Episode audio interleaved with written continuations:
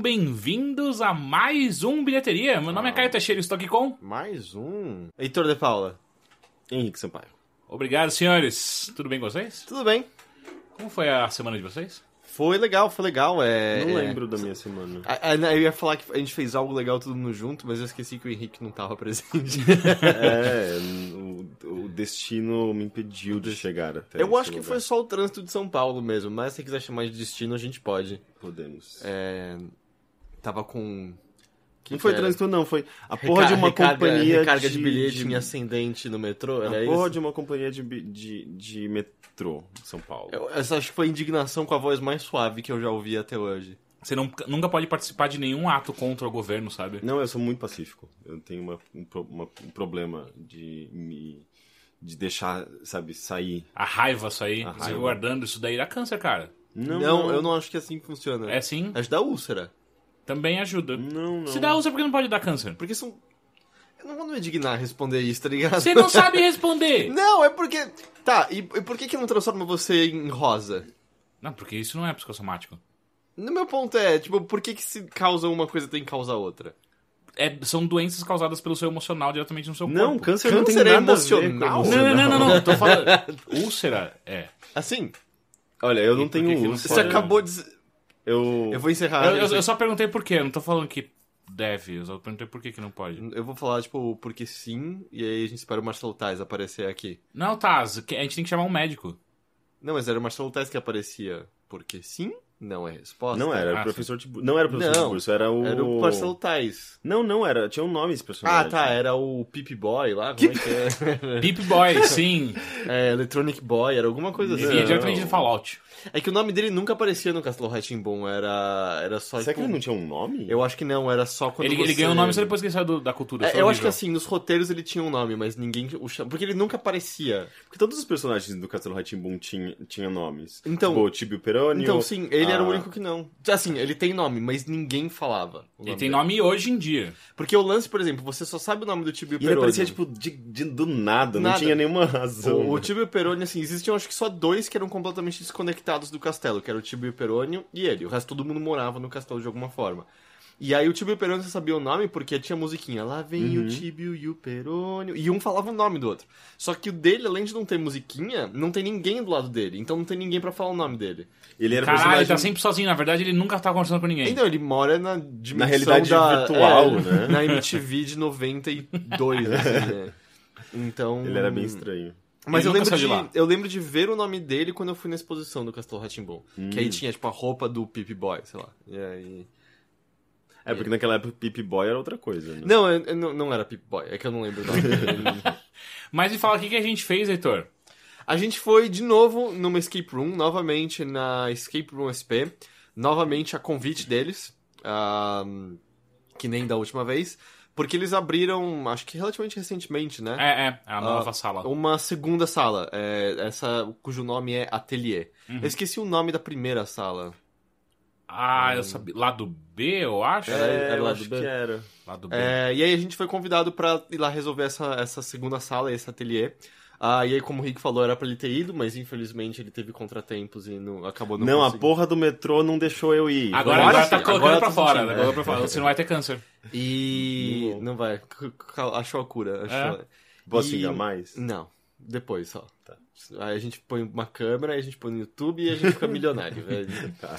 É, e aí a gente foi convidado pra ir lá novamente. A gente foi meio que com o mesmo grupo, só que a gente substituiu o Henrique por outra pessoa e foi a namorada do Teixeira também. Sim. E Não, vocês não me substituíram, não. Eu só não tive. Só não o Zen, o Zen é meio parecido com você. É, é. assim. Não. Tanto quando, quando o Ele é Zen de chegou, a gente ficou olhando. Ué, o Henrique tá. Ele é alto de bigode e seu forte? rosto quadrado. E ele foi com o Rafael, É, que é meu namorado. Exato. É, da, eu entendo agora. Eles foram embora juntos, eu não sei como te falar isso. Não, mas eu tava junto até metade do Você- caminho você- só. Você ficou de olho neles? Sim, eu peguei o Rafael pra garantir que os. Pelo menos você foi traído por mim. Mas.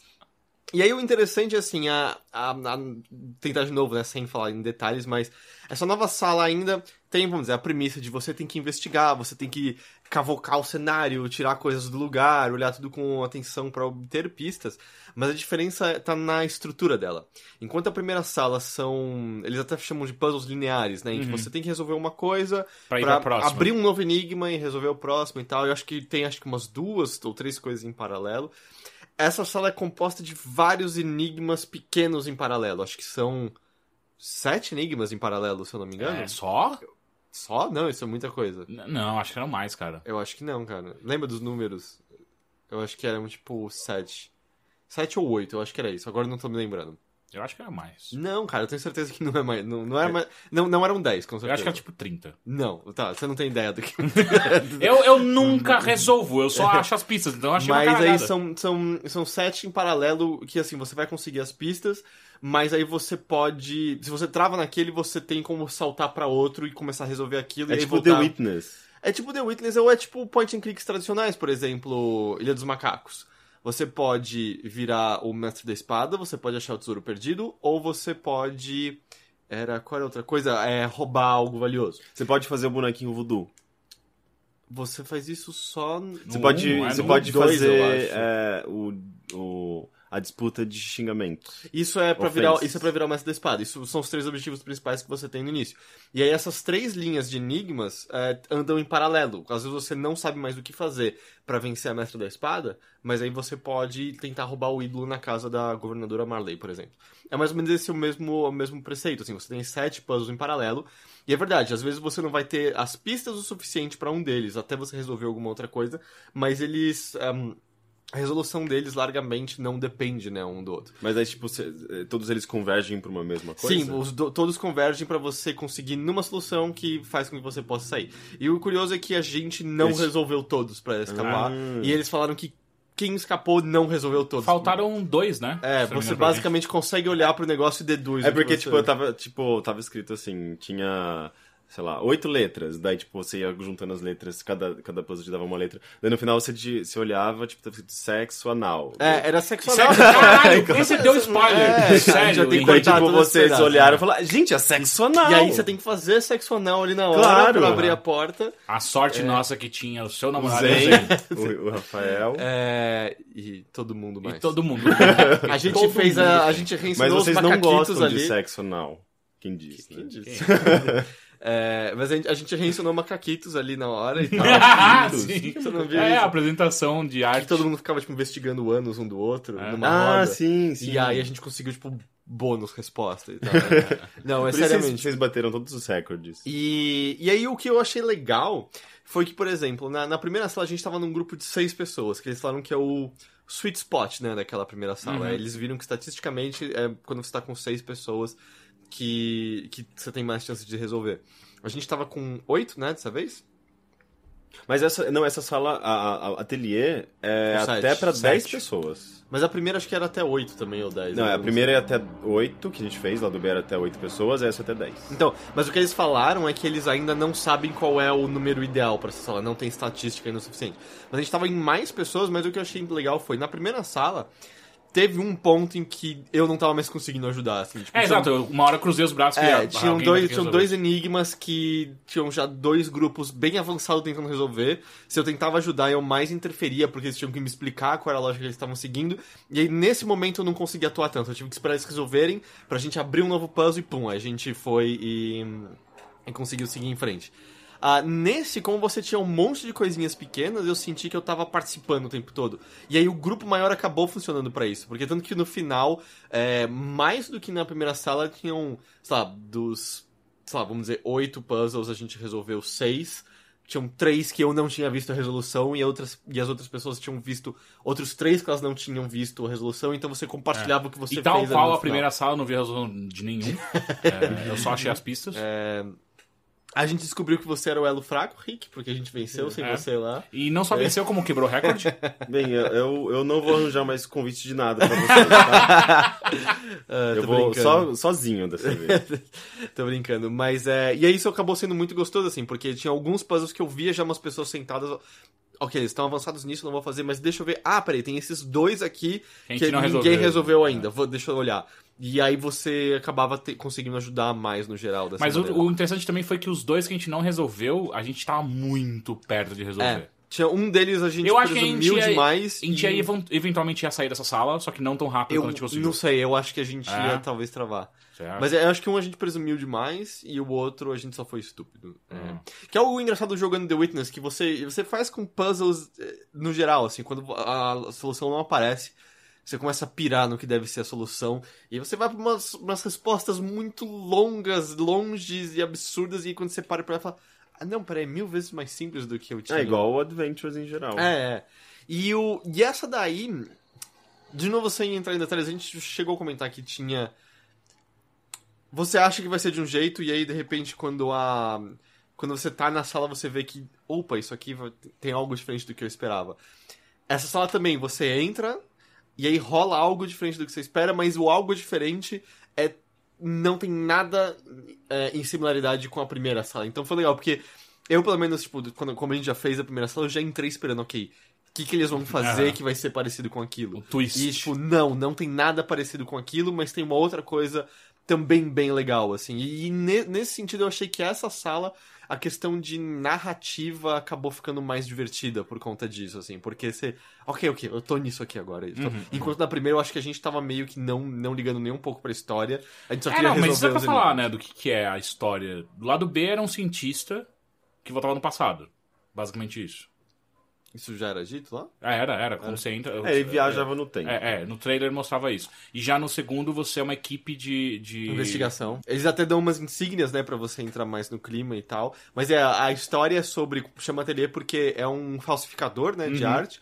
E basicamente você chega lá porque você foi chamado pelo, pelo comissário, pelo investigador. Comissário dizendo, Gordon. a gente já achou o lugar dele, só que ele escapou, a gente precisa que você investigue lá e descubra o paradeiro dele pra gente pre- prendê-lo e tal. O padeiro dele. É, o padeiro dele. É, e eles até colocam, tipo, ah, a gente tem 60 minutos pra gente conseguir fazer isso, que é uma hora que sempre tem, porque ele vai fugir do país.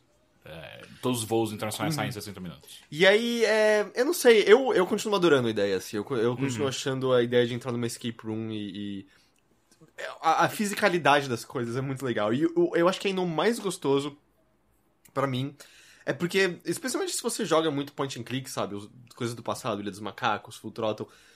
Você meio que aprende a descartar os objetos que não vão te dar respostas. Do tipo, Ai, eu nunca aprendo. é, não, mas sabe, ah, isso aqui é cenário, isso aqui não vai ter nada. Eu sempre ah, vou isso aqui é colocar, muito o, grande, isso eu sempre vou colocar o saco de escorpiões na frente da porta e... E eu acho que o- uma coisa que continua me fascinando é que a fisicalidade da sala faz com que você tenha que reaprender isso. De tipo. Você não vai mover um objeto grande, mas você pode olhar um objeto grande por um outro ângulo. Você, Você não pode... empurra, tipo, um armário na frente da porta? É, pra não deixar um esqueleto. que A gente um- nunca mais vai sair daqui! Até resolver é, isso. até resolver. É. Sabe, isso é legal, assim, porque você entra. Tanto que teve um negócio que foi a, a sua namorada Teixeira que falou: Oi, se a gente olhar ali, eu falei, não, não vai ter nada. Ela, certeza, foi, não vai ter nada. Aí a gente olhou, e tinha. Daí sabe? encontrou a letra X do sexo É, anal. Exato, basicamente foi isso. Você tá deduzindo tudo, mesmo não estando lá, incrível. Muito bom. Então isso continua, isso continua sendo muito legal, assim. Eu acho que então, especialmente pra quem jogou muitos jogos de point and click adventures, continua tendo essa, essa surpresa. E isso é uma recomendação dos caras lá e eu acho que válida é faça primeiro a A lado B. o lado B e depois a Vai essa. assim, É. porque eles falam que o, o lado B não é que ele é mais fácil, mas só que por ele ser linear é mais simples de você entender a ideia se você nunca foi numa escape room, né? E o ateliê, como, é, como rolam os puzzles paralelos, é um, você tem que ter. Tem que ter mais jogo de cintura, né? Você já tem que ter passado por uma e tal. E, e ele pede coisas. Eu acho que você tem que estar mais disposto a tentar coisas diferentes pra sacar essa nova sala, assim, não. Eu pude usar meu poder especial nessa sala, então assim, é, é a coisa mais legal. É, mas foi. Eu gostei bastante, eu, eu adorei, continuo achando muito legal, continuo recomendando. De novo, deixando claro, é, não é que isso seja um podcast patrocinado, mas eles convidaram a gente, a gente foi de graça. Então, se você acha que isso altera a nossa percepção, você tem essa informação e você decide isso por conta própria. Uhum. Mas tô dizendo, eu continuo achando muito legal, continuo recomendando. Nunca fui em outra escape room em São Paulo que não fosse. Porque eu sei que tem. A gente chegou a contar da última vez, mas tem a Escape 60. Uhum. E Eu falei da Escape 60? 60? Não, você chegou aí uma vez, né? no- É, eu não gostei muito. Mas é que foi um especial do feito... Assassin's Creed.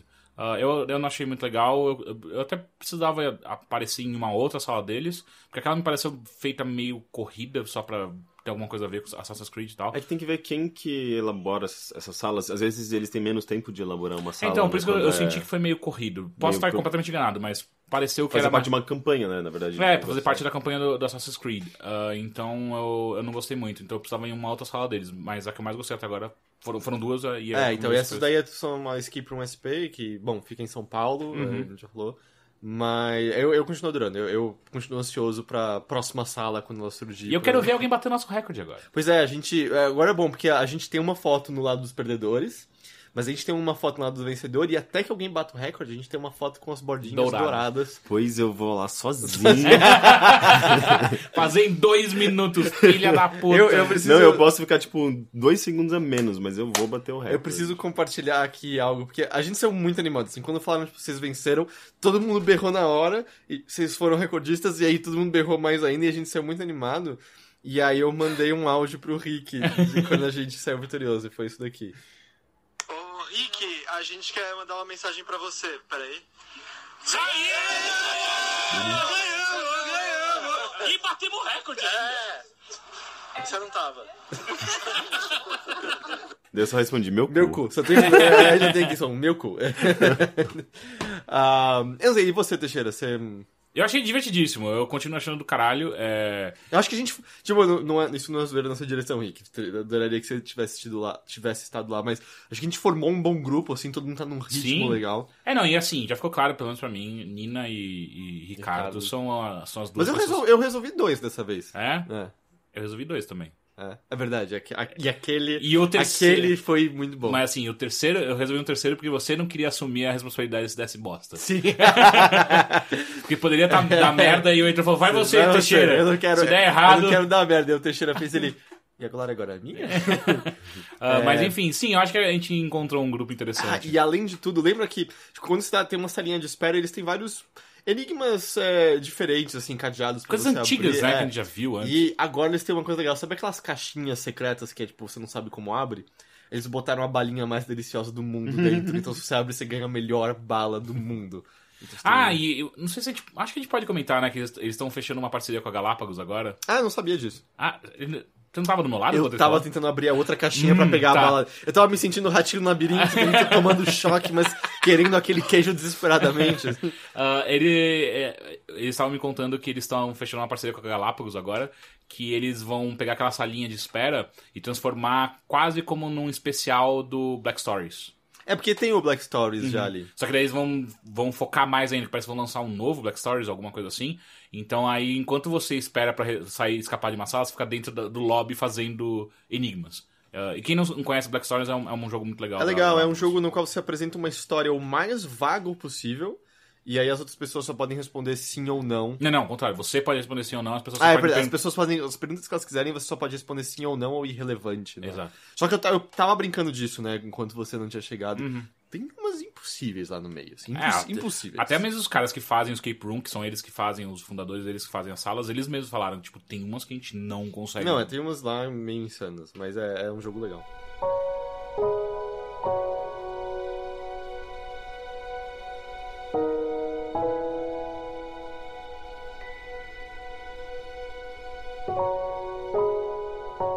Então tá, depois de conseguir escapar de uma sala, Rick, Oi, senhor. como Não, o foi? Rick não escapou, o Rick não estava lá. É só pra deixar claro. É. Você vai querer me magoar mais ainda? O que, que você fez nessa semana, Rick? Assistiu Eu- coisas legais, escutou? Então eu fui numa cabine de. O quarto de Jack, que em inglês é só Room, aqui no Brasil veio como o quarto de Jack. Ah, e é um filme que tá concorrendo, acho que a quatro Oscars, se eu não me engano, inclusive. melhor filme. olhou, né? É, melhor filme, Melhor melhor, atriz. Melhor atriz, melhor roteiro adaptado e melhor direção. Eu E- assisti o trailer de caralho, eu quero muito assistir esse filme. Então, eu lembro que eu tava meio. eu não- ele não tinha me convencido. Não? sabe? O trailer não tinha me Porra. convencido porque eu não sabia exatamente. É legal, isso que é legal. é, o trailer ele não diz exa- exatamente o que tá acontecendo e você só começa a entender mais ou menos o que tá acontecendo depois de um tempo. É, mas basicamente ele conta a história de um garoto e sua mãe que estão eles estão isolados dentro de, um, de, um, de, uma, de uma casinha, de um, de um quarto, basicamente. E eles têm tudo que eles precisam para sobreviver nesse quarto. É, de vez em quando uma porta se abre e uma pessoa deixa coisas lá e vai embora. Uh, e, e, e, a mãe, basicamente, teve esse filho uh, de, já dentro dessa casa. E, e ela criou toda uma, uma fábula para explicar o que existe naquele mundo, o que, o que aquele mundo, uh, do que aquele mundo é composto, que é basicamente da pia, da, da banheira, da, da, da mesa, enfim, as coisas que vivem, que existem naquela casa. Uh, e, e, ela e eles têm uma TV e ela fala que tudo que existe dentro, dentro da TV é mágico, é falso e, e, e, basicamente o mundo da criança é aquele quarto, sabe? A única verdade que ela conta, né? É a parte da TV. e, e é engraçado que é um garoto que ele foi condicionado a viver naquele mundo, então ele não necessariamente sente falta do que existe fora dele, porque ele não sabe que existe um mundo fora dele. Uh, e ela meio que tenta fazer de tudo para que ele seja uma criança saudável. Então eles, eles brincam, ele rola, ele, ele uh, sabe, tipo, ele tenta. Uh, eu acho que ela tenta induzir ele a fazer as coisas que uma criança comum faria, mesmo que esteja num espaço limitado e numa situação extremamente bizarra. Uhum. de onde vem a comida deles? Novamente, essa pessoa que abre essa porta hum. é, entrega e vai embora, ou não, e, e, esse garoto ele nunca pode ter contato com essa pessoa, porque a mãe fala que ele não pode ter esse contato. Então ele, ele tá sempre escondido no, no, armário, e ele. Só que ele tem curiosidade ao mesmo tempo. E ele chega um momento que ele começa a querer questionar algumas coisas. E é um garotinho novinho, né? Tipo, o próprio ator, quanto o personagem tem, tipo, sei lá, 5, 6 anos. Hum. E são anos, né, que eles passam dentro desse quarto. Né? Então, é, é, seja, é a idade do garoto. Cinco anos, né? Inclusive, tipo, é, é, um, é um evento do começo do filme, né? Tipo, o aniversário dele. E. E, só que você chega num ponto que, que a, a, o filme come, ele começa muito claustrofóbico porque ele se passa somente dentro desse quarto.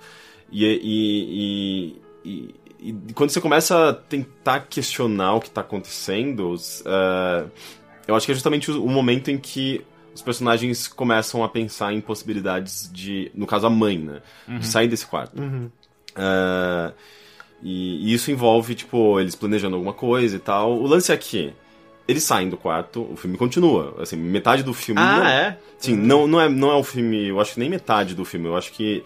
Uh, um terço do filme se passa dentro do não, quarto. Não, mas o trailer que eu assisti já falava isso. ele já eu... mostra. É, ele eu já não mostra. tinha visto nada, não sabia. Ah. Achei que era o filme inteiro no quarto. Não, isso, isso seria só muito claustrofóbico. Porque, tipo, come... chega um momento, assim, tipo, no, nesse começo, ainda na, nas cenas do quarto, que você fica, caralho, quero ver outra coisa, sabe? Porque começa é, virar, ficar claustrofóbico, começa a ficar uma coisa meio, meio as mesmas cores, as mesmas, o mesmo cenário e, e por mais que, que as, os acontecimentos comecem a, a gerar uma certa tensão e você comece a, a, a criar uma expectativa justamente para o que vem depois, sabe, o que tem, o que existe do lado de fora, é, você começa a ficar muito incomodado. Eu tava muito incomodado. E, e eu acho que no, no, momento certo, no momento certo ele, ele ele faz com que aconteça esse twist, sabe? Onde você vê o lado de fora. Essa cena é brilhante, assim, tipo, é, é extremamente tensa. É, é, é, tipo aquela, aquele tipo de cena que ele, ele, ele o diretor faz com que o áudio é, é, represente muito bem a tensão, sabe? Então, tipo, aqueles unidos, zumbidos ou zunido, como se diz? As duas coisas são, são corretas, sim. né? É, e, câmera lenta e, e, tipo, gerando uma, umas, umas cenas, assim, tipo, com muita expectativa e com criando uma, um, um, um, sei lá, tipo, você fica com muito medo dessa cena, sabe? Tipo, do que pode acontecer. Eu não quero dar detalhes, porque uhum. eu acho que, tipo, eu fui bastante surpreendido, porque eu não sabia o que estava acontecendo no começo. Depois as, co as coisas ficam claras, mas eu acho que faz... Você vai apreciar melhor esse filme se você Sem não... Não saber. Não saber por que eles estão ali, o que está acontecendo. Uh, e, e, ele acaba virando um, um, filme de drama, sabe? Tipo, ele é um drama, na verdade. Uh, mas ele, ele se foca bastante nesses aspectos psicológicos dos personagens, tanto no antes quanto no depois. E, e é engraçado que, tipo, você acha que o filme vai tipo, ah, eles saíram do quarto, eles estão livres. Não, tipo, eles, os problemas continuam, sabe? Uhum. Então a é... atriz que faz, rapidinho, a atriz que faz não é a mesma do Scott Pilgrim? Mary Elizabeth. Não, não. É, é outra? Eu não sei o que ela trailer, fez. Ela aparecia bastante. Não, ela tem um outro nome. Dá uma olhadinha, Heitor. Uhum. Uh, ela Mary é... Elizabeth Winstead. Não, não é. Não é essa. É, é uma outra atriz. Ela, que inclusive tá concorrendo ao Oscar. Ela é fantástica. É, pelo trailer mesmo dá pra ver que, tipo, porra, que ela é atuações parecem. E justamente essa, essa profundidade emocional que esse filme tem, é, assim, metade roteiro, metade atuação, sabe? Tipo, é, os personagens conseguem, conseguem carregar muito bem essas É, Brie Larson. Brie Larson. Brie Larson. Que faz a mãe. É, e assim, tipo, é um filme sobre a que ela já relação. Ah, Descompensada, Temporário, Anjos da Lei. Nossa, eu não assisti nenhum. Ah, Scott- ela- ela fez Scott Pilgrim. Mas ela não tem esse nome. Falei que ela fez Scott Pilgrim? Mas ela não é a Ramona. Não. Não, é Quem Brie, que ela é? Brie Larson. Ela é irmã do... Deixa eu ver. Deixa eu ver. Con- Confirmar. Eu não lembro dela no Scott Pilgrim. Ela é. Eu acho que se não me engano é a irmã do Scott.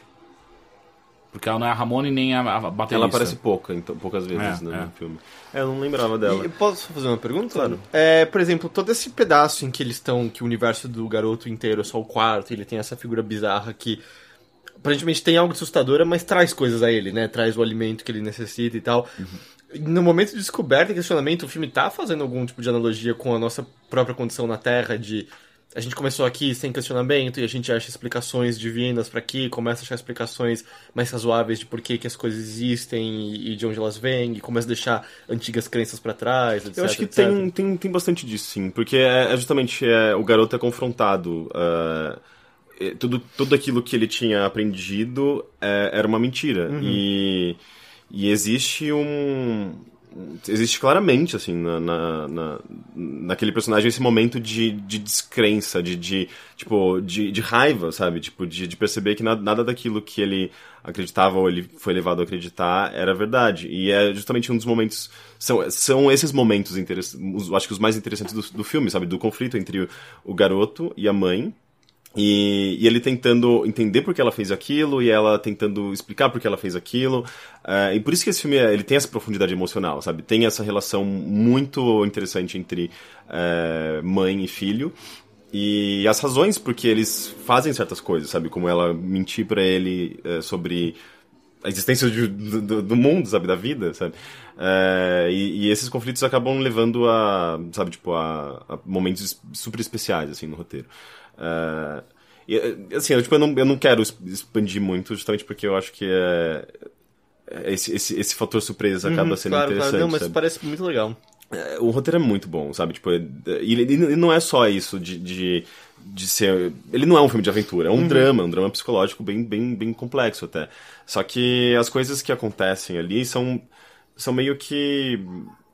Ah, ele, ele, ele, ele, é- aquilo é, é tão crível que faz com que você consiga perceber que aquilo pode acontecer com qualquer um, sabe? Ah, aquelas, aquelas situações emocionais e a maneira como ele lida com depressão é, é fantástico. É, é um filme lindíssimo. E é, e é tipo, leve, leve lenços pro cinema, porque, tipo, tem cenas ali fodas, assim, sabe? Tipo, eu, eu, eu tava numa cabine, né? Tipo, tinha poucas pessoas na sala. E mesmo assim você conseguia ver, tipo, muitos soluços de choro, assim, tipo, em alguns momentos, sabe? É um filme muito foda. Você sabe se quando esse bilheteria estiver no ar ele já estreou aqui no Brasil? Ou... Eu acho que sim. Que dia que ele, esse bilheteria vai no ar? Na terça-feira que que vem. Eu acredito que sim. Tá. Legal. E você fez mais alguma coisa? Assistiu, escutou, andou de bicicleta sem camiseta? Isso eu tenho feito. Tenho gostado muito. É, Eu posso falar rapidamente de uma banda brasileira que eu. Opa. Eu ouvi, na verdade, no final do ano passado, tava entre. tava nas listas de melhores álbuns do ano de música brasileira. Hum. E teve um show recentemente aqui em São Paulo, na Clash Club. Eu queria ir, acabei não indo no, no último domingo. É, E... Mas eu quero muito vê-los ao vivo em algum momento. Eles chamam Bugarins. É uma banda. Ah, Bugarins. Sim. Uma banda de Brasília, eles fazem tipo um rock neopsicodélico. Tipo, tem uma pegada meio mutantes. ah, mas é um pouco mais contemporâneo, né? Tipo, eles. No Mutantes era muito anos 70, assim, tipo, aquilo grita anos 70 e eles são uma coisa mais contemporânea. Ah, mas basicamente guitarras meio suaves, assim, não muito. Não é uma banda. As músicas não são pesadas. Elas são leves até, tipo, e, e- e tem uma coisa eu não sei. Como que eu consigo. Eu queria fazer alguma associação com outra banda além de, de Mutantes. Mas enfim, eles têm. Pink eles- Floyd. Pink Floyd, também, também. Eu acho que tem um, um quê de, também, que também é psicodélico. Grateful Dead? Eu nunca ouvi muito de Grateful Dead. Mas enfim, é um rock que tem essa pegada. ah, Parece que tá sempre suspenso, sabe? Tipo. E, e a- a- a- as melodias são meio hipnóticas, sabe? Tem, tem alguma coisa tipo de movimento, sabe? Daquelas guitarras, daquele vocal. É, é, e é legal, assim, tipo, ah, eles brincam um pouco com a estrutura da, da música, tipo, não é, não é sempre a mesma estrutura mais pop, sabe? É, é um, é um som muito bom, é um som muito gostoso. Ah, e eu tenho curtido bastante. E é bom ficar de olho. Inclusive, eles foram super elogiados, assim, tipo, tanto aqui no Brasil quanto lá fora, sabe? Tipo, a NME, várias revistas grandes, tipo, elogiaram pra caralho também. Então, Se eu não me engano, é o banda- filho do Alton. Alton John, não, do, do John Lennon gosta muito desses caras. Entendi. Ah, é, então, eles. É que eu É. dizendo. Eles estão chamando muita atenção no mundo inteiro, sabe? Então vale ficar de olho. É uma banda bem foda. É, eu já escutei também, eu gosto bastante. Mas legal, mais alguma coisa? Não. Não? Ok.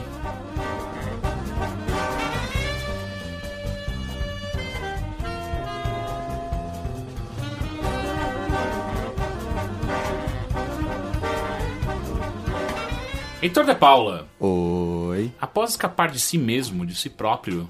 Eu ainda não consegui room- escapar de mim não? mesmo, Você não. tá lá dentro ainda no final? Não importa pra onde eu olho, eu ainda tô sempre atrás de mim dizendo que as coisas não vão dar certo. E aí? Não vão dar certo mesmo? O que que você assistiu, escutou e não deu certo? Isso foi um non-sector bem esquisito. Foi, foi, É, eu sei. Eu assisti um filme, eu, eu tenho que. Eu tive que anotar ele aqui pra eu não esquecer, porque é um nome comprido. Ah, mas é, é um documentário, Hum. tá no Netflix americano. ah, eu não sei se tá no brasileiro. O nome do filme é Electric Boogaloo: The Wild Untold Story of Canon Films. Ô, louco. O que acontece? Esse documentário é sobre Ele não essa. parece o Faustão às vezes? Ô, louco! Ô, Ô, louco! louco. Olhando aquele negócio pegar fogo. Ô, louco! Tanto no profissional quanto no pessoal, hein? É, ah, é um documentário sobre essa Canon Films, que é uma é um estúdio que se eu falar Canon Films, vocês provavelmente não reconhecem o nome, Eu mas lembro da vocês câmera Canon. É, não, é, mas digo, não tem a ver com a câmera Canon. Ok. É, mas vocês com certeza já viram muitos filmes que eles fizeram. Hum. Qual é a história por trás deles? Não vamos lembrar o nome exato dos caras, mas eram dois amigos israelenses que começaram a fazer filmes ah, em Israel, ah, que em certa medida pode- poderiam se chamar quase pornochanchadas, algumas das coisas que eles faziam. E eles conseguiram um sucesso muito grande lá. Ah, Na época que o documentário foi feito, um dos filmes dele que chamava Lemony alguma coisa, que é basicamente sobre três jovens que Lemony Snicket. Exato, exa- exatamente. é, Lemony é uma coisa que sobre três jovens que basicamente só querem muito transar. E aí é um filme com muitos peitinhos e o mais próximo de sexo explícito sem ser explícito que você pode chegar. Até o, o- a data desse documentário, esse filme era o filme número um de bilheteria na história de Israel. Assim. Caralho! Aqueles filmes meio de adolescente dos anos 80. Exato, Eu exato. assisti esses filmes quando era criança. Sim, eu também amava eles, muitos peitinhos. É. É, e aí o que acontece? Esses caras resolveram que eles tinham que ser grandes em Hollywood, porque era lá que as coisas rolavam mesmo. E eles foram pra lá e lançaram a Canon Lemony Films. Snicket. Um, a filosofia da Canon Films era a de fazer... Mostrar peitinhos.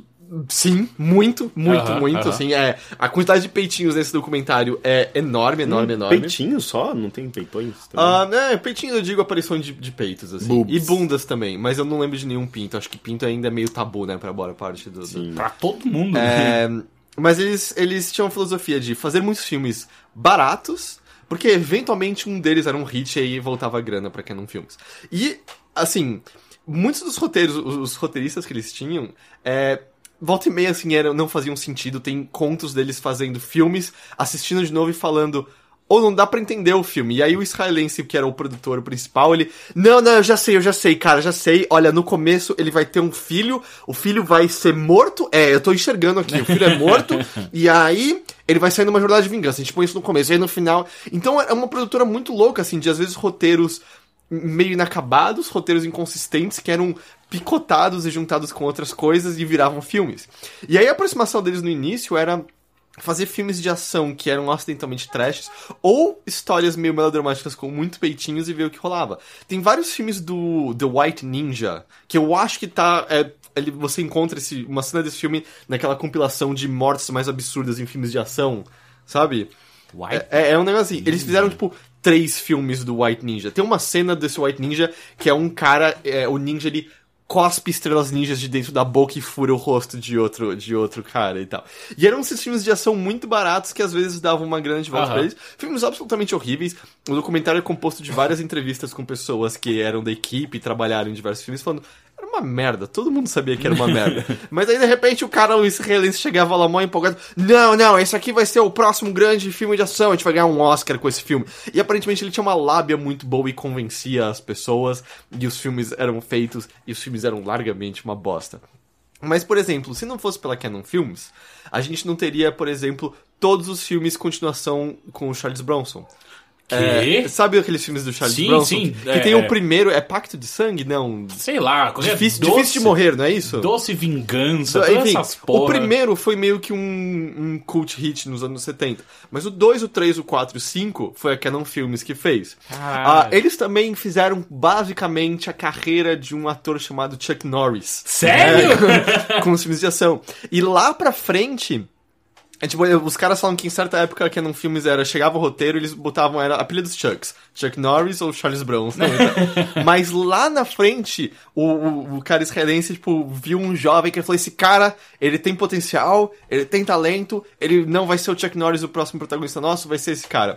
Era um tal de Jean-Claude Van Damme. Puta que pariu! E, e aí o louco é. A, a, a maneira como eles conseguiam fazer esses filmes era esse israelense aparentemente tinha uma lábia muito boa, ele sabia fazer negócios muito bem. E eles iam e criavam pôsteres de filmes que não existiam, iam para reuniões de negócios mostrando o filme, falando sobre o que era, e pediam um investimento baseado no que o filme deveria render. E aí, com essa grana, faziam um filme pro qual pro, pro pôster que eles tinham criado. Então, tudo invertido. Era tudo invertido. E aí o que rolava é que Canon Filmes fazia do tipo 50 filmes por ano. É, Era uma, uma, uma, uma fábrica. vai ter que dar É, certo, Era né? uma fábrica de, de cuspir filmes um atrás do outro. Ao ponto que tem uma hora que uma pessoa lembra de uma história em que eles estão numa das reuniões com esse, com esse executivo. E aí ele de repente tá reclamando alguma coisa sobre a locação na Nova Zelândia. E os caras. Nova Zelândia? Do que você tá falando? Ele. Ah, eu esqueci de avisar vocês, a gente começou a filmar um filme lá semana passada. Era, tipo, era uma loucura, assim, era uma bagunça louca. Mas eles, tipo, vários filmes com. E, e esse documentário explica por que que. Às vezes você vê um filme horrível com um ator conhecido e você fica, por quê? Como que E era meio. Ah, esses caras sabiam convencer, ou meio que a grana inteira ia só pra contratar esse ator e daí o resto você fazia do Olha, jeito que lembra, lembra que Ben. Como chama? Ben Kingsley fez coisas com aquele. Blood Rain. Blood Ah, Rain, exato. sabe? Fez com Uwe Boll. Sim, Pois é, é. exato. Todos os atores têm histórias assim, mas eles têm filmes com. Acho que era Susan Sarandon, com a Brooke Shields. Caralho! Ah, O Superman 4 é deles, porque eles convenceram o Christopher Reeve que ele podia fazer do jeito que ele queria e o Christopher Reeve resolveu fazer um filme sobre a mensa uma, com uma mensagem sobre você proteger o mundo. Só que acabou a grana dos efeitos especiais e é por isso que Superman 4 tem os piores efeitos especiais da série inteira. Ah, eles fizeram He-Man, por exemplo, e tal. Caralho, É, Masters of the Universe? O- é, ah, que- aquele filme fantástico. Puta que pariu! E, e aí o, o. E os caras tipo, começaram a ser grandes em certo momento, assim. Eles foram comprados. Eu não lembro agora, acho que foi pela Fox em, em certo momento, assim, é. Porque dava certo. Aí eles fizeram muitos filmes com a atriz da Emanuele. Muitos, muitos Ah, filmes. sério? É. Porra! Não, agora, tipo, vários filmes que era. Ah, o alienígena está vindo pra Terra seduzindo todo mundo. E o alienígena é uma mina muito bonita que anda pelado o filme todo, assim. Era só umas coisas assim. A experiência. É, é, tipo, nível isso. A experiência é uma versão, vamos dizer, um pouco mais. Um pouco mais de bom gosto do que esses filmes que eles faziam. E o, Fala que o primeiro é bem bom, tá? a experiência é, na época era bem É. legal, não sei como é hoje em dia. Não, mas... não, não, o primeiro é bom, mas até hoje, mas o segundo. O segundo é um cara, né? No, em vez de uma garota. Não, é, o segundo é uma, um é uma mulher ainda, aí no terceiro que é um cara. Hum. Mas. E aí o curioso é que eles falam assim de filmes no meio. Tem um que chama. Eu tô muito afim de ver. Acho que é tipo The Runaway Train. Ou The Runaway Fugitives, eu não lembro o nome agora. Eles até cortam o documentário nessa hora pra mostrar uma cena da, da crítica do Roger Ebert falando é um dos filmes de ação mais incríveis dos últimos anos, é muito bom. De vez em quando eles acertavam muito bem, mas esse filme em específico, os, o pessoal envolvido fala, ele só não virou um sucesso cult porque nessa altura Canon Films já tinha um nome muito ruim na indústria e ninguém mais queria dar atenção pra eles. Então começou a ficar com um nome feio e aí mesmo os filmes bons estavam começando a não render como antes. E aí nisso eles resolveram mudar a estratégia completamente, assim, de a gente vai ter que chamar uns atores bons. Mas os atores bons não queriam mais trabalhar com eles. Por exemplo, o Stallone tinha acabado de ter bom sucesso com o Rocky, então ele tava com muito em alta, muito em voga. Aí como é que a gente vai convencer o Stallone? E eles men men- mencionam que naquela época o cachê de um ator como o, como o Balboa, como o Stallone, era de uns 4, 5 milhões de dólares. Eles viram e falam, seu cachê é de 20 milhões de dólares. Que caralho! E aí ela, tipo, tá bom, eu vou aceitar. Aparentemente, esses caras foram alguns responsáveis por aumentar exponencialmente o salário de atores Filha em Hollywood e tal. E aí, só que aconteceu? A estratégia deles de muitos filmes baratos pra um acertar começou a dar errado e aí, eventualmente, a empresa Quebrou. ruiu. E aí ainda acontecem coisas fantásticas. Ah, uma das estratégias deles, como eles faziam muitos filmes muito rápidos, era... Ou esse assunto tá em voga. Tipo, breakdance. Breakdance tá em voga. Vamos fazer um Peraí, ele- não fala pra mim que eles fizeram lambada dança proibida. Vamos chegar lá. Puta! Caralho! Você não vai contar o filme inteiro, né? Ah, é um documentário, cara. É um documentário. Eu sei, mas é, é- interessante algumas Ah, coisas. mas é tipo, é, é, o negócio do breakdance era uma das táticas deles. E aí, tipo, eles ouvem que tem um outro cara querendo, um outro estúdio querendo fazer um filme sobre breakdance. E aí a tática deles é, a gente vai fazer um filme sobre breakdance antes dos outros. E aí eles faziam meio que uma corrida assim. Lambada foi meio isso, com uma diferença fenomenal. Isso foi depois da empresa ter ruído e os dois israelenses terminaram a amizade e brigaram. E aí cada um resolveu fazer um filme sobre lambada.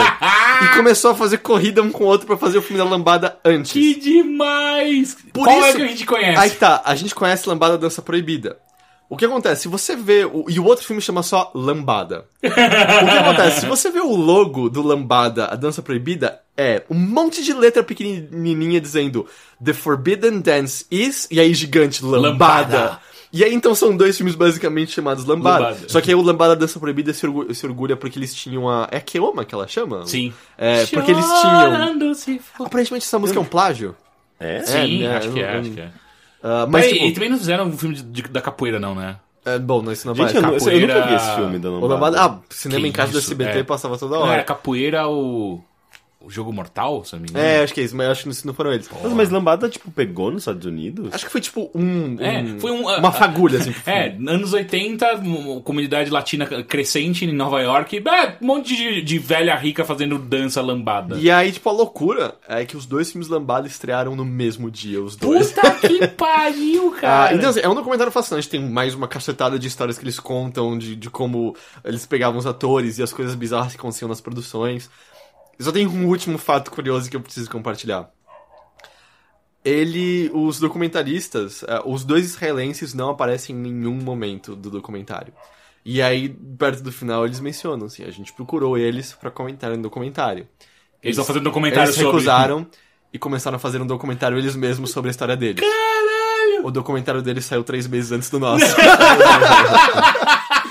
então agora eu quero muito ver, chama tipo The, é, The Go Go Boys, que era o apelido dos dois. É o outro documentário que eles mesmos fizeram deles. Eu preciso ver esse filme agora. Que coisa maravilhosa, cara! Então eu recomendo muito. É um documentário fascinante, Nossa, muito legal. demais. Com tipo, muito, muitas histórias muito boas. Porque no final esse estúdio ele não é simplesmente estúdio, é um estilo de vida.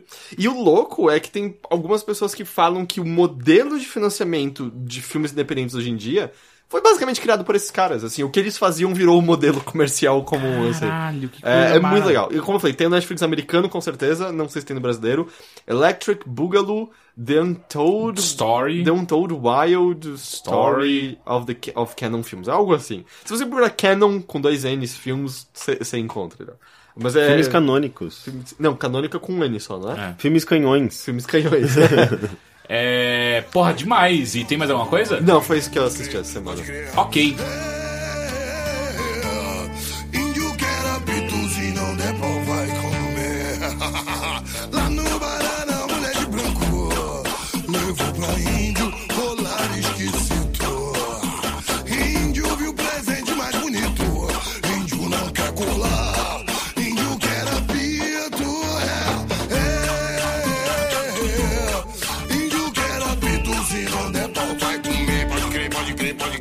Já eu vou falar de algo que eu fiz e depois.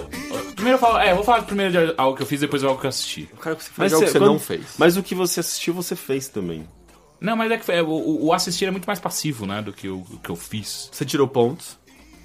Eu tirei os pontos do meu braço, isso é importante, mas eu fui. ah, eu fui num bloquinho de carnaval de São Paulo, cara. Que no último Mothership você até comenta que você virou trabalhador do bloco. É, eu virei parte da harmonia e aparentemente eles já querem que ano que vem eu faça a mesma coisa. Ah, cara, é engraçado, né? Como São Paulo tem se tornado de, sei lá, três ou quatro anos atrás, ah, ah, se tornou uma, uma meca de bloquinhos. Uma neca? Uma Uma neca. Pode ser uma neca. Eu, eu, eu, eu concordo.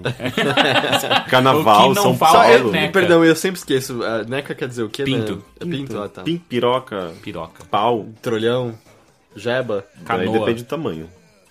É... Queoma. Queoma. Eu lembrei agora daquele do, do Hermes e Renato, sabe? Uma trolha gostosa, jebona. Era muito bom, sabe? Não. Que era a competição entre o Massacration e a banda de axé deles. E aí eles tinham que adivinhar o desenho. E aí os desenhos sempre começam, tipo, da banda de axé, começa aparecendo um pinto e ele desenhar algo em volta. Ele começa a desenhar um pinto e É uma jeba, é uma trolha gostosa, é. aí, ele, não, gente, isso aqui é um nariz, é um rosto, ele desenha um rosto. Você sabe que eles existem, né, atualmente. Eles estão no Multishow. Eu, eu acho que Fazendo eu sabia Hermes disso. e Renato, de fato. Eu vi alguém compartilhar algo no Facebook que parecia bom ainda. É, então, eu preciso até. Eu, eu também vi outro dia alguma coisa no Facebook, eu preciso assistir isso. Aliás, eu vi o, o Adnet fazendo spoiler com a música da Lorde. Não ficou legal, ficou bom? bem legal. Porra, ficou bom pra caralho. Enfim, ah, e aí eu só quero dizer que se você não gosta de carnaval, não tem nada pra- pra você mesmo. no- Oh, mas sabe bloquinho. que eu não gosto de carnaval, eu tenho curtido os bloquinhos aqui de São É, então, Paulo. é que, é que não gostar de carnaval cada vez mais me parece que é algo que vem a priori da pessoa. Tipo, ela já não gosta. Não Mas quer eu nem acho, eu acho que tem uma parecido. coisa, porque eu não gostava de carnaval mais por conta de machinhas, que eu detesto, e outras coisas. É, Eu não mas... gosto de enredo. Eu odeio É, então, eu também detesto. Ah, mas mas nem- mas eu nem odeio, de- odeio, tipo, Olha ver... que glória, que beleza de destino pra esse menino. Que porra é Deus reservou. Não gosto. Não? Que isso? enredo pro Silvio Santos. Ele cresceu, ele venceu, vive sorrindo. Não. Com muito orgulho. Então, eu, Não, eu nunca gostei dessa... mão, me abraça. Então, essas, essas coisas, eu sempre acho velho, acho passado, sei lá, tipo, é um ah, carnaval de, de Globo, sabe? Carnaval que passa, tipo, Não, na, eu, na Rede tenho, Globo, eu, tenho, eu, detesto. eu tenho um- um- um- uma maneira de a gente arrumar isso. Não, eu não quero, eu não quero arrumar, eu quero Não, é continuar fácil, é detestando. bem Você fácil. não liga a TV. Não, não, não, não. É você pegar e parar de fazer a porra da música, ficar, durar uma hora e fazer só, lá, cinco minutos de música. É isso. Mas eu não entendo. Mas é o que? Eu, eu tenho que perguntar. Por que, que incomoda tanto se é só você não ligar a TV que você não ouve? É, mas Ah, eu é só porque é inevitável. Eu não tô me incomodando, eu só acho ruim. Eu, E eu- eu, eu eu- nem assisto, eu não, não vejo TV, sabe? eu não sei, eu, eu tenho admito que carnaval, eu acho que por conta de nostalgia da infância, porque meus pais viam, eu gosto de ligar e deixar de fundo enquanto tô Sério? fazendo Não, eu não consigo. eu não. A- aquela quantidade de cores e, e brilho- brilhantes rolando ali, eu fico. Mas tem que tá alguns carros alegóricos tão animais. Não, é, isso sim. Sério, tem alguns animais. Não, é sim, muito- sim, é maravilhoso. Carnaval, mas... pra mim, eu assisto como se fosse NASCAR. Eu não vejo a hora Você de dar alguma pelo merda. acidente, é. é. Tem que dar alguma merda. Tem Então, dar eu alguma acho merda. que é justamente- E assim, eu não quero que ninguém se machuque, mas eu gosto de ver. Eu só tipo, quero ver papel machê pegar fogo. né? Eu acho que é É tipo justamente a, isso. A, a Débora Seco tropeçando. Né? Plá, ah, da hora. Eu acho que é justamente isso que eu detesto carnaval. É ver. Eu não quero ver. Eu quero, tipo, tá no bloquinho, eu quero, tipo, tá com É igual as futebol, pessoas igual eu com futebol. curtindo, tipo, bebendo e dançando e fazendo qualquer merda, sabe? É igual eu com, com, com futebol. Eu não gosto de assistir futebol, eu É, gosto de jogar. é jogar eu porque, tipo, é onde as pessoas estão e é uma festa, sabe? Toda festa é legal se você tem boas companhias e você tá bêbado. É, então é Acho que isso pra que resumir, toda festa é legal se você tá bêbado. Mas uma coisa só, é que, sei lá, eu. eu- Sei lá, eu, eu não sei dizer se eu gosto ou não gosto de carnaval. Eu sei que eu já fui pra bloco de rua e eu achei legal. Mas eu acho que você tem que beber pra achar legal. Senão é só meio, ai, tem muita gente, tá É, calor porque é e tal. festa, as pessoas. Eu, pelo menos, eu, ah, sei lá, eu acho que eu sempre associei festa Eu gosto. com bebida. É, eu gosto muito dessa mensagem que Mas- sempre deixa, né? Festa é bebida. Mas, ponto. mas vai no, você consegue ir numa, numa balada Não, sem não, não. beber? Eu, tô, eu não, consigo. Em nenhum momento eu tô falando que eu sou capaz de desassociar isso, mas não é algo saudável. Não, sabe? mas aí Mas que é tá, você, você que transforma em algo saudável, você, você que modera, você que tá comandando, se você não conseguir Não, não, não, segurar Jesus no a comando, sua, cara. sua, sua, sua bebedeira, daí, daí sim, não é Mas a minha única coisa é que. Eu, eu sei lá, eu, eu não vi mais ponto em ir pra bloco depois que eu não era mais solteiro. Ah, não, então, Ah. eu acho divertido, cara. Tipo. Eu tô me divertindo também. É, todas as vezes que eu fui, fui num bloco. Ah, não, tirando quando eu fui cobrir o carnaval no Rio, que eu tava cobrindo o carnaval, aí eu tava solteiro, mas. Mesmo assim. ah, é divertido. Por pra, pra mim, pelo menos, é, é por vários motivos. O primeiro é, tipo, é engraçado ver a galera. de- ainda mais paulista, porque paulista tem um problema muito sério com fantasia, né? No Rio, a galera, todo mundo se fantasia. O normal é ficar uma semana fantasiado. E aqui em São Paulo, a fantasia é tipo um chapéuzinho. Ah, eu, sempre eu, minha fantasia é tirar a camiseta. Aí, ó, viu? Ó, o Henrique tira a camiseta, sabe? Ah, então eu acho divertido, tipo, o paulista que, que a massa paulistana tem é, é muito sóbria, né? Digo, não, não do ponto de vista etílico, mas do ponto de vista de vestimenta tal, e de se soltar, me parece. Até mesmo a galera gay ali da Augusta é bizarro, tipo, todo mundo é meio, tipo, travadão. Ah, é, é sempre tipo um chapeuzinho, uma, uma pintura de rosto. Exato, e, e, tipo, tem, tem mudado devagarzinho isso no. no... Ah, o, o Zen que vocês conheceram, ele tava de tipo um índio, assim, com uma, um uma coisa meio de, de cacique.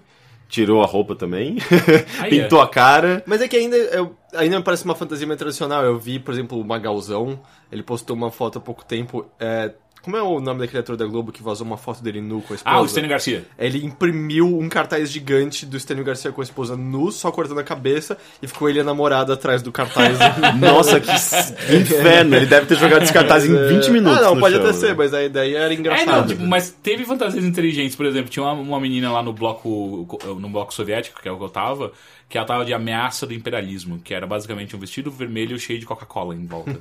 eu achei interessante, tipo, te- tá, tá rolando uma. um- mais uma, uma, uma criatividade por trás das pessoas. Isso aí. Tinha um cara que Ah. tava com um Lenin de papel machê gigante nas costas. Parecia um boneco de Olinda, só que era o Lenin. Eu vi o BuzzFeed compartilhando um cara que foi vestido do GIF do John Travolta Sim, perdido. sim, sim, muito maravilhoso. bom. Muito bom.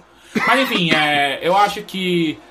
Se você não gosta de carnaval, dá uma chance pra bloquinho, cara. Tem sido cada vez mais divertido Isso e. se você estiver em São Paulo, né? Sim. Não sei. Ah, mas tem Ah, mas tem- Não, eu sei, mas é que ele não tem como B- testar a qualidade Rio. em outros Cara, se você estiver no Rio, você tem que ir pra um bloco. Se você já não, Não, é, vai. isso porque no, no Rio tem, tipo, blocos de, de tantos estilos diferentes. Exato, né? então você tem que ir. Eu acho que assim. Acho que eu quis dizer mais se você tá num lugar não tradicional Sim. pra isso. Porque, ah, como vocês falaram, há seis anos se você falasse isso aqui, falou, não, vai se ferrar, vai viajar pra Ah. outro canto.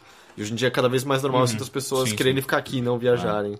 Inclusive aqui em São Paulo, tipo, vai ter pela primeira vez. Isso já tem em outros lugares. Aqui em São Paulo vai ter, tipo, um, um bloquinho de música eletrônica pela primeira vez. B- Unidos do BPM. Mas esses eu acho sempre meio babaca. Tipo, no Não, Rio. é eu fui- fugi... ah, fugindo do, do, do- das marchinhas, mas fazendo Então, alguma coisa mas- com festa ainda. Mas eu acho meio estranho, porque você tá no carnaval. e você não tá absorvendo o carnaval, você só tá querendo fazer uma festa. Não, é, é festa, Mas mas, o é que carnaval é errado com isso? festa. Ah, eu. eu, eu, eu ah, Ah, eu- é onde eu eu- faço minha linha. É onde eu faço minha linha. Onde Pô, as mas pessoas é- estão é só se divertindo por se divertir, é ali que o Teixeira não deixa mais nada. Porque assim, no Rio, quando eu fui cobrir, foi em 2010, se não me engano, 2011, ah, que eu fui cobrir o Carnaval do Rio, inventaram um bloco indie, que era músicas indies tocadas em, em ritmo de marchinha, de, de- de samba. Era só feio e horrível. Como é que é a cobertura, assim, que você fez? Tipo, que Ah, eu que tava você- bêbado o tempo inteiro. Então, mas diga aqui que as pessoas estão festejando. E... É, não, eu ficava com o celular na mão, ok, é, achei a PM, a estimati- estimativa de pessoas no cordão do Bola Preta é de 10 mil pessoas. Ok, ok, próxima notícia. Tem um cara bêbado do meu lado.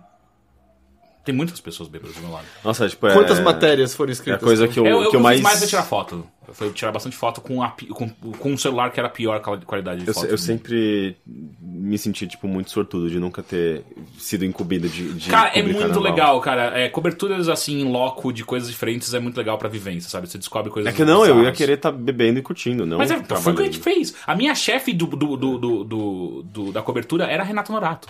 Ah, Sabe? Eu e a Rede tava louco o tempo inteiro, sabe? e aí, e o meu quarto era com o Johnny, agora eu vou falar nomes que, que os ouvintes não conhecem, mas era o Johnny e o Pagoto, que eram os dois caras de vídeo. Que eles basicamente estavam chapados de maconha o tempo inteiro. Teve um dia que eu tive, eu tive que dormir fora do meu quarto porque eu não aguentava mais maconha. tipo, não dá, eu preciso dormir em outro lugar. Então, assim, é, a cobertura foi muito divertida por causa disso, sabe? Tipo, tava com uma galera que tava todo mundo muito suave. Só- As únicas pessoas que ficavam sóbrias e eram por pouco tempo eram quem fazia vídeo. Que não era nem os cinegrafistas. Porque eles tinham que trabalhar, tipo, for real, né? é, era o cara que tava apresentando, tipo, falando alguma coisa na câmera. Daí essas pessoas ficavam sóbrias até acabar ah de sim, porque apresentar. se tem algo que eu aprendi no IG é que quem tá segurando a câmera raramente não está chapado.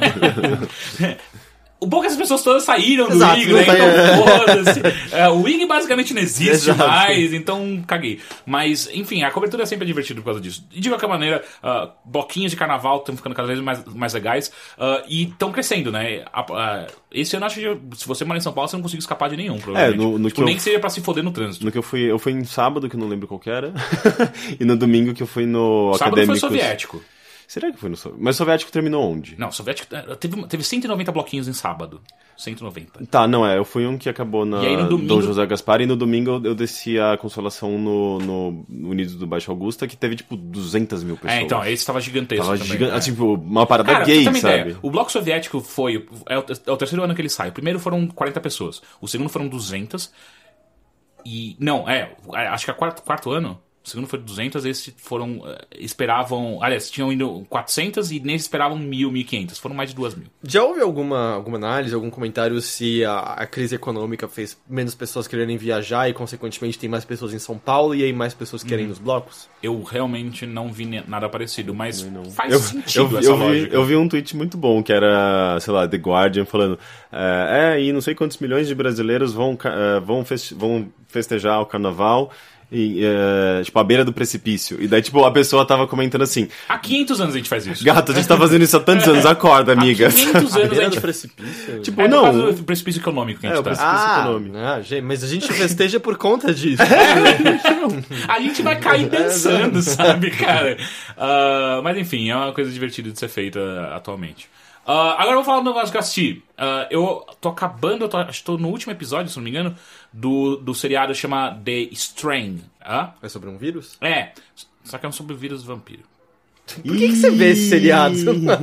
E aí Você, eu- e eu posso ser odiou o seriado? Vai, diz, você odiou o Não, seriado. tá mó legal. Ah, é, tá. E sabe o que é engraçado? Tipo, o Teixeira ele gostava de, dos lobisomens quando ele era adolescente. Daí, Não, não, tipo, não, não, sempre foi vampiro. Não, e os, os lobisomens? Não, não, sempre foi vampiro. Você, É que tipo, você ia na lobisomem- biblioteca de Bragança Paulista. Pra ver coisas. É, lobisomem foi por causa do Gabriel Knight, mas a minha fascinação Mas era vampiros. sobrenatural, né? É, É, sobrenatural. É que eu É nunca, eu tudo a nunca vou esquecer, coisa, eu né? deixei, tipo, assistir o Hemlock Grove inteiro, e aí? Uma merda. Tipo, por que você viu inteiro, então? Porque eu tinha consigo Ah, mas, mas esse era muito bom de assistir inteiro. E tem a segunda temporada que eu não. É, é- a segunda eu realmente não consegui assistir. Eu assisti três episódios e parei. Mas o The Strain é bom, é realmente legal. Primeiro porque ele é baseado num livro que é do Guilherme Del Toro com Chuck. Chuck. Norris. Não, é Chuck. Eu esqueci. Parando. Palanamente. Não, não, não. É, são duas histórias do Guilherme Del Eu acho que eu Toro. queria falar seu. eu queria falar. Balanienko, você falou? Balamente. Eu, eu acho que eu misturei a Balamente que fazia a música Chuck lá Hogan, do, se não me engano, alguma coisa assim. do David Lynch. Ah, e é baseado numa, numa, numa- num- É uma trilogia, né, desses dois escritores, que é sobre um vírus vampírico. E aí fizeram uma série de TV que tinha tudo pra ser uma bosta. E não, ela é uma série bem ok. É, se você gosta de- de- dessa pegada mais. ah, ah, eles tratam vampiro como se fosse uma ficção científica e não necessariamente uma fantasia, saca? Porque tem toda a pegada de mostrar como é um vírus que é passado de, é, é passado de uma forma claramente é, fisiológica, não simplesmente ah, ah, ah, fantasiosa, que tem os poderes vampíricos e tal. Ah, e, e na real, quando o vampiro, logo que ele se transforma um vampiro nessa série, ele mais parece um zumbi do que um vampiro de fato. Ele não tem poderes nem nada, ele só anda, não pode sair na luz do sol e Mas ele é imortal? a tiros, sim. É, E ao tempo. Não. É, ao tempo, sim, se ele sobreviver. Mas Ah, é, é- é tão fácil matar um vampiro, é só empurrar ele no sol assim e pronto. Mas não, Ah, mas, mas é que se for de foi, Danny né? Rice, eles, você vai tentar É. empurrar, eles não vão mexer nem um milímetro. Eles são É, muito depende, mais depende, depende de qual tipo de vampiro que você tá falando, sacou? Tipo, esse sim. Esses, os vampiros apanham o tempo inteiro, às vezes dá raiva só, sabe? Tipo, porra, peraí. Ah, e, uma, e, a- e, a- e tem a maior, se eu não me engano, a maior característica física dos vampiros dessa série, desse universo, é que eles não têm dentes, não é assim que eles se alimentam. Eles têm uma língua enorme, que é quase uma cobra, que é de dois metros. baleia sem dente. Que ele, é uma baleia ascendente. Eles cospem o bagulho. É, é como se fosse uma, uma cobra que vai em direção ao cara e eles sugam assim. Então é, é um vampiro muito feio, saca? Tipo, ele, ele tem essa coisa que tem que abrir a boca gigantescamente pra sair esse negócio. E ele meio que seca você inteiro? assim? Sim, sim. É, ah, e a- a- o vírus se passa através de. É um verme vampírico, parece um- um- uma minhoca transparente fica andando. Mas então, se ele- aquele bagulho cai em você, você se fudeu. A minhoca cai em você, você virou um vampiro. É. Então tem. Nojo. Mas qual que é a possibilidade de uma minhoca cair em você? Ah, às vezes você tá perto de um vampiro que ele não te morde, só que você bate nele e voa sangue em você que tem essa minhoca. Aí você se fudeu. Ah, não é que você vê a Gente. minhoca. Você vê, você vê, você vê. Só que você bateu o sangue. Mas o sangue tem, Pera, tem mas, que vir mas com tem a minhoca. várias minhocas andando dentro dos vampiros? Sim, sim. Ah, deve ser horrível ser vampiro. É, Eles é. sentem dor? Não falam isso, mas acho que sim. Mas então tem várias minhocas andando no sistema circulatório deles. Sim, sim, o tempo inteiro. Eu não Então- sei como esse- essa série pode ser boa depois dessa. Não, é sério, porque daí a, a, a série, a pegada dessa série é, o quê? Ah, pelo que eu entendi, ah, é uma leitura minha. O que o Guilherme Del Toro tentou fazer nos livros e na série é mostrar a, a, a, a grande miscigenação de culturas e povos que tem nos Estados Unidos, especialmente em Nova York. Então você tem um, um- um- personagem que é russo, um personagem que é, que é armênio, tem um personagem que é latino, tem um personagem que é al- alta alta, Alta sociedade, baixa. alta sociedade nova-iorquina, tem, tem o cara que é um alemão, que é um vampirão que tá vivo a- desde a Segunda Guerra Mundial. E então ele, ele fica mei- muito brincando com essa coisa de que é como que essa co- como que funciona essa dinâmica entre esses diferentes povos e, e culturas enfrentando o mesmo inimigo Ah, então a, a ideia da série é meio que isso é, é mostrar porque assim a- a- acontece a, treta toda da série se passa porque um cara muito rico decide que ele tá quase morrendo, ele decide aceitar os, ah, uma parceria com um vampiro muito antigo de que se ele der o que o vampiro quer, o vampiro vai dar imortalidade pra ele. E o que o vampiro quer é dominar o mundo, basicamente. Então, e é a partir de Nova York que eles querem fazer isso. Então, Esses são os protagonistas. sim, Ou são os não, antagonistas? são os antagonistas. Ah, então o vampiro vai pra Nova York, ele leva o vampiro pra Nova York e o va- e o vampirão começa a, a lastrar a, a, a infecção. Ah, é, mas ele quer que todo mundo vire vampiro? Sim. Mas aí o que, que ele vai... beber? Exato, é, tem essas coisas que eles não respondem ainda, mas enfim, eles querem meio que transformar o mundo como o mundo dos vampiros. se você soltar várias minhocas na, na caixa d'água de Nova York? Acho que eles não pensaram nisso. Não? Mas os vermes são frágeis ou... Então, é, tem, tem algumas coisas que eu não. Ah, por exemplo, os va- eles são frágeis à luz, por exemplo. Tá, solta, vermes. põe na caixa d'água à noite. É, mas eu acho que eles duram mais. é, Eles não duram muito tempo fora do corpo dos vampiros também. Era só eles fazerem doação de sangue também. Também, também. É, boa ou tipo, faz telefone sem fio, faz num e fala, passa adiante, passa adiante. Então, daí os, os vampiros que acabam de nascer, eles normalmente são mais como um animal com raiva do que inteligentes de fato. Então eles meio que não, não têm coordenação, eles simplesmente estão vivendo. E aí tem toda a coisa que é. O, o, o herói do, da série é um cara do CDC, que é o, o controle de, de, de- de doenças, doenças, e. infecções. e- e- exato. E é ele o tempo inteiro tentando alertar a população. Cara, tá acontecendo isso. E a população, tipo, vai se fuder, óbvio que não, tal.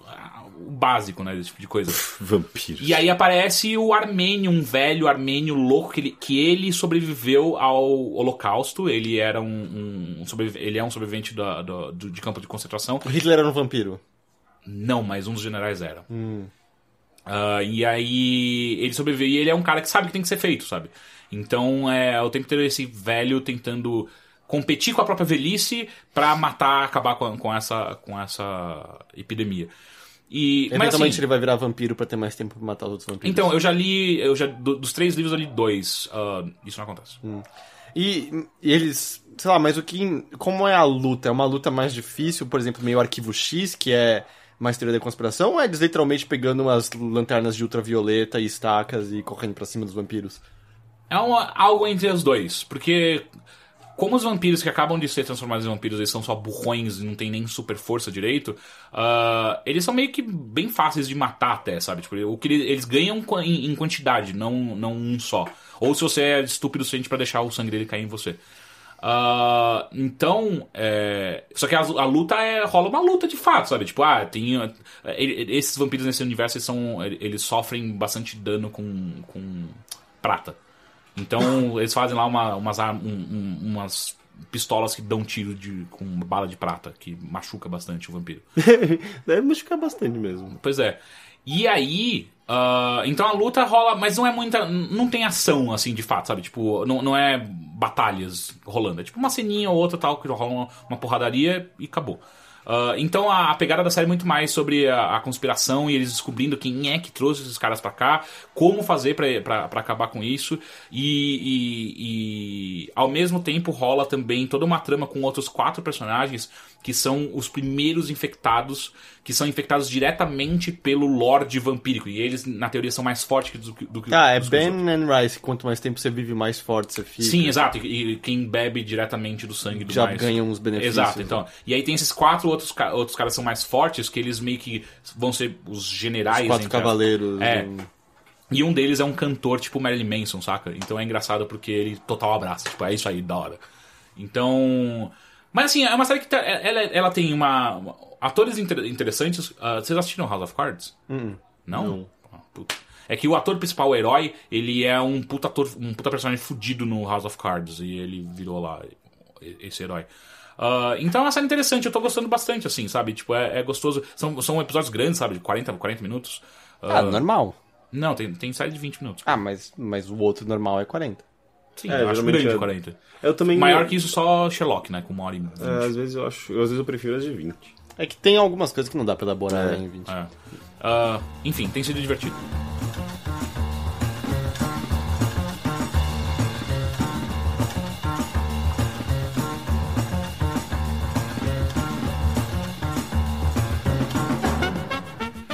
Então vamos para os e-mails que você pode enviar para bilheteria.overloader.com.br ou no ask.fm barra bilheteria. E mandem e-mails. Porra, vocês estão mandando pouco e-mail, tem que mandar mais.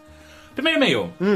E aí, meus lindos, tudo certo? Sim, sim. Estou ouvindo o Bilheteria, o Bilheteria 63 e queria contar uma história de anestesia pra vocês. Legal. No começo de 2011 descobri que tinha câncer. E entre químios e cirurgias tive de fazer tive que fazer uma para colocar um catéter no peito para tomar medicamentos, pois minhas veias periféricas, aquelas comuns onde vocês tomam soro, pu, eh, no- soro tipo pulso, braço punho, ah, tinham endurecido e estavam inflamadas devido aos quimioterápicos. Essa situação chama-se flebite, que eu inclusive estou com. Ah, enfim, em 2012 foi- fui fazer o, o transplante de medula e precisei tirar este catéter para colocar outro dore, doreto na jugular. Deve ser um nome específico, não sei. Ah, como iria ficar internado mais de 30 dias sem poder, sem poder nem sair do quarto, levei meu Xbox 360 com vários jogos, além de todos os podcasts do Arena, que eu ouvi em looping várias vezes, quase fazendo minha esposa pedir o divórcio, para passar o tempo no quarto. No dia da cirurgia, fiquei batendo papo com o cirurgião e o anestesista, que curtiam muito, muito jogar videogame. Papo vai, papo vai, papo, papo vem. Eles perguntaram que jogos eu, eu tinha levado e quantos controles tinham no quarto. Comecei a responder: Ah, eu trouxe FIFA, Forza, LA Noir, Red Dead Redemption, Batman e trouxe dois controles. Quando terminei a frase, vi todos na sala olhando pra mim e começando a rir. Aí me explicaram que eu comecei a frase, falei até o Red Dead, apaguei e fui operado por mais de duas horas, acordei termina terminando de dar a resposta. Foi bizarro pra, por mim, porque eu só pisquei. Depois disso, devido a dores da química fazendo, fazendo efeito, eu precisei tomar morfina a cada seis horas. E olha, foram mais de três semanas chapado o tempo todo. Poucas coisas são mais legais do que a sensação da morfina entrando em seu corpo e você implodindo por dentro. PS, não uso droga nenhuma hoje, apenas sinto muita saudade da morfina. Ah, Mas normal, é, tem uma estatística que mostra que. Mostra que a questão de vício é muito mais a questão de ausência de outros elementos sociais. E uma das evidências é isso, tipo, poucas pessoas ficou- saem é. viciadas, né, depois. É, se você não tem outras possibilidades e a sua única possibilidade pra se sentir bem é a droga, você vai consumir a droga. Se você, se você tem outras possibilidades, ter uma vida social rica, você tem lazer, você tem família, você tem tudo, tipo, outras coisas que complementam a sua vida, você não necessariamente precisa da droga pra se sentir bem. Mas, pô, eu espero que o transplante de medula tenha dado tudo certo. Ele não complementa esse pedaço, né? Ah, mas se ele fez em 2012, aparentemente ele tá bem, É, né? né, é verdade, é verdade. Bom, mas assim, espero que fique tudo bem. E da hora, eu não tinha a menor ideia que a anestesia tinha esse tipo de efeito, assim, que você piscava e continuava a frase É, depois. a minha eu dormi gostoso de sonhar, sabe? Eu acordei num pesadelo de dor, mas tirando isso, é... foi, foi bizarro. Porque quando eu fiz, quando eu já fiz, como é que chama aquela do esôfago? É... Endoscopia? Endoscopia. Quando eu fiz a endoscopia, eu, eu apaguei que nem ele, tipo, de piscar e abriu eu tava em outro lugar. as minhas, endoco- as minhas endoscopias foram assim também. É. Eu acordei sentado ali no, no, na- no sofá. Entendi. E aí é delicioso. Ah, bom, próximo e-mail. Boa tarde, Overlords. Me chamo Marcos Simon e gostaria de saber qual a opinião de vocês sobre músicas de humor e se tem alguma recomendação de artistas desse estilo. Costumo escutar Garfunkel e Gate em and Oates, ah, The Fight of the Concords, Rachel Bloom, Jonathan Colton, entre outros. Desde já, obrigado. PS, caso ainda não tenham visto e tiverem a oportunidade, vejam o clipe Actual Cannibal, do Shia LaBeouf. Esse clipe, é- vocês já viram isso? Não. Ah, é maravilhoso. É, Sério? É muito bom. E ele cantando? Não. É, é um. É meio que quase um musical contando uma história sobre o actual cannibal Shia LaBeouf. É sobre o Shia LaBeouf sendo um canibal e tal. Que da hora. Só que é uma produção enorme, coreografada e vai crescendo. É muito legal. Pra você procurar, acho que é Actual Cannibal ah, no YouTube você já encontra. Isso é muito legal. Da hora. Muito, muito bom. Mas ele perguntou bandas de humor? É, eu Cara, gosto eu- muito de Fight of the Concords. Tipo, tipo o quê? Eu acho que a última que Tipo, eu ouvi tipo, tipo foi Mamonas Mamonas Assassinas. Assassinas? É, então, essas bandas, eu não conheço a- as outras que ele falou, mas The Fight of the Concords eu gostava muito, porque além de ser uma banda, eles também tinham um, um seriado, que era um seriado engraçadinho e tal. Eu gostava mais das músicas do que o seriado. Mas os caras tocavam. to- tocam bem pra caralho, sabe? Então era uma música boa que eram piadas. Tipo. Mamonas. Exato. Ah, o Lonely, Island. Mas eu não gosto de muita coisa. Eu gosto de algumas músicas só do Lonely Eu Island. acho que eu nunca gostei de bandas desse filme. Eu não sabia nem que era um. Então, Ah, mas it- it's se, a você, thing. se você escutar The Fight of the Concord, você não vai. Se você, e se você não prestar atenção na letra, você não vai perceber que é uma- necessariamente uma letra de comédia. Tanto que eles fizeram uma, uma homenagem pro Bowie que é muito boa, sabe? Que é Bowie to Bowie. É muito É Bowie. muito boa. É muito boa. Ah, Mas e- é, eu não conheço nada fora. Ah, Al Yankovic. Eu tenho, tem algumas músicas É, dele que é, eu gosto. É verdade, sabe? verdade. Eu nunca Tipo, tinha. é, é, é, o- É que aquele- no caso é é diferente porque ele só tá mudando a letra, né? É, ele faz mais paródia do é, que Então, do tipo, música. sei lá, se a melodia original é boa, sabe? Eat It. Porra, é a melodia Ah, Beat daquele It. do, do gordo lá? É. Não, do essa é Fat- o Fat. Fat. Ah, mas eu gosto muito da do Gangsta Paradise, como é que é? Do Living Mormon. Gangsta... Não, Living in a Mormon. Para- É Mormon? Acho que é Amish, Mormon. né? Eu Amish, gosto, eu Amish. gosto daquele, daquele grupo que canta é, Escolhi esperar a relação. Esse Isso daí é o, é o DR com... Não, É. nem o DR, é o. É o, o Aquaplay. É o sem. Como é que é? Mordente. Satirismo. É, é satirismo. satirismo. E eu gosto também daquela. E aí tem uma Porque com- eu sou hétero, hétero, Hétero, hétero. hétero. É que- é que tem uma que é também com, do- com o Magalzão, é, maravilhoso. Mas tem uma que é do... É o Maurício que... que que é Maurício, Maurício Osório. Klubusli. Maurício Osório, sabe? Não. Maurício Osório é um amigo desse pessoal do satirismo. Ele aparece num dos vídeos do Marcel... não, num dos vídeos do Magalzão Show. Eles fazem uma paródia com a abertura do Marcelinho. Ah. Lembra que ele, o Magalzão tem o pentelhão e aí ele tipo fala, Nádia, aí corta e tipo ele, não, Maurício. é, o Maurício é um engraçado aí tem um, tem- eles também tem um vídeo musical que é com o Maurício que é é sobre comida e sexo. é Ah, bem- eu sei qual é. Eu sei qual que é. Mas escolhi esperar. Acho Ah, é o um- Maurício, ele trabalhou no Porta dos Fundos também por um Eu lembrei tempo. que é- E é o do Bafo, que é um, é um Porta dos Fundos muito bom. É verdade. Inclusive, outro dia eu tava me lembrando ah, do. Quando o Nigel fez o Exorcista Racional. Ah, caralho, aquele vídeo é bom. Acho que eu nunca vi. Puta que pariu, o Nigel mandou muito bem nesse vídeo. Mas enfim, ah, esses foram os e-mails do Bilheteria. Isso foi breve. Foi bem breve, porque Pouco as pessoas não mandaram. Tá pouco, manda mais, tá pouco. Não mandaram aquelas dúvidas de pessoais e, e foram um pouco. Sexuais. Tem que mandar mais e-mails. Galera, galera tá, tá, tá, tá, tá começando o ano ainda. É? É. Eles estão curtindo no bloquinho.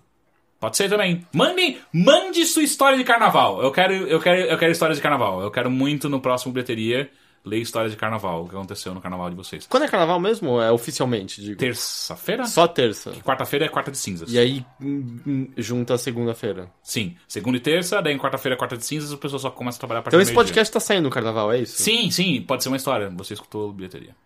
É, eu... Que triste, não. Inclusive, tipo, é engraçado, né? Porque carnaval, pra, pra mim, já tá rolando faz tempo, assim, os bloquinhos estão acontecendo. É que os bloquinhos começam, acho que um- duas semanas antes, aqui em São Paulo. Eu começo, eu co- começo a entender cada vez mais quando falam que, tipo, o ano só começa depois do carnaval.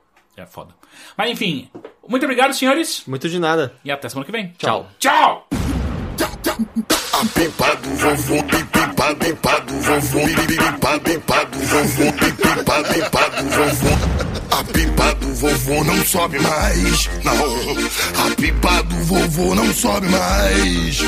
Apesar de fazer tanta força, o vovô foi passado pra trás. Ha! Pipa do vovô não sobe, não sobe mais. A pipa do vovô não sobe mais. Apesar de fazer tanta força, o vovô foi passado pra trás. Ele tentou mais uma empinadinha, a pipa não deu nenhuma subidinha. Ele tentou mais uma empinadinha, a pipa não deu nenhuma subidinha. A pipa, a pipa do vovô não sobe mais. Ai, ai, a pipa do vovô. Apesar de fazer tanta força, o vovô foi passado pra trás. Ele tentou mais uma empinadinha, a pipa não deu nenhuma subidinha. Ele tentou mais uma empinadinha, a pipa não deu nenhuma subidinha. Pipa do vovô não sobe mais. A pipa do vovô não sobe mais. Apesar de fazer tanta força, foi passado. Oi, a pipa do vovô não sobe mais, não sobe não. A pipa do vovô não sobe mais. Tadinho, apesar de fazer tanta força, o vovô foi passado. Quê, quê,